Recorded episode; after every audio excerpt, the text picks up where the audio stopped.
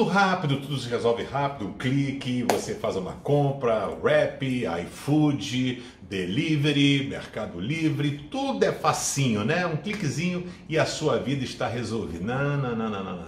A vida não é feita de pequenos cliques. A vida, na verdade, é uma maratona.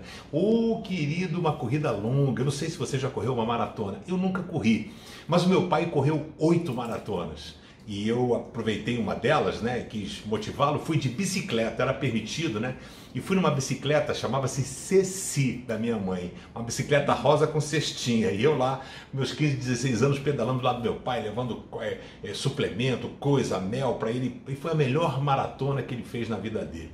A vida é assim, a vida não é feita de um piquezinho, é uma maratona, e a gente tem que estar preparado para ela. Por isso que o apóstolo Paulo nos dá um grande ensinamento em Filipenses 3,14, ele diz: eu prossigo para o alvo, pelo prêmio da soberana vocação de Deus em Cristo Jesus. Ele correu uma maratona, mas os olhos dele estavam em Jesus. Por isso ele disse: completei a carreira, guardei a fé, né, e terminei toda a missão que Deus me entregou, né? Combateu o bom combate, guardou a fé e acabou a carreira. Que Deus abençoe a sua vida e que você possa participar da maratona da vida, mas sem ficar pelo caminho.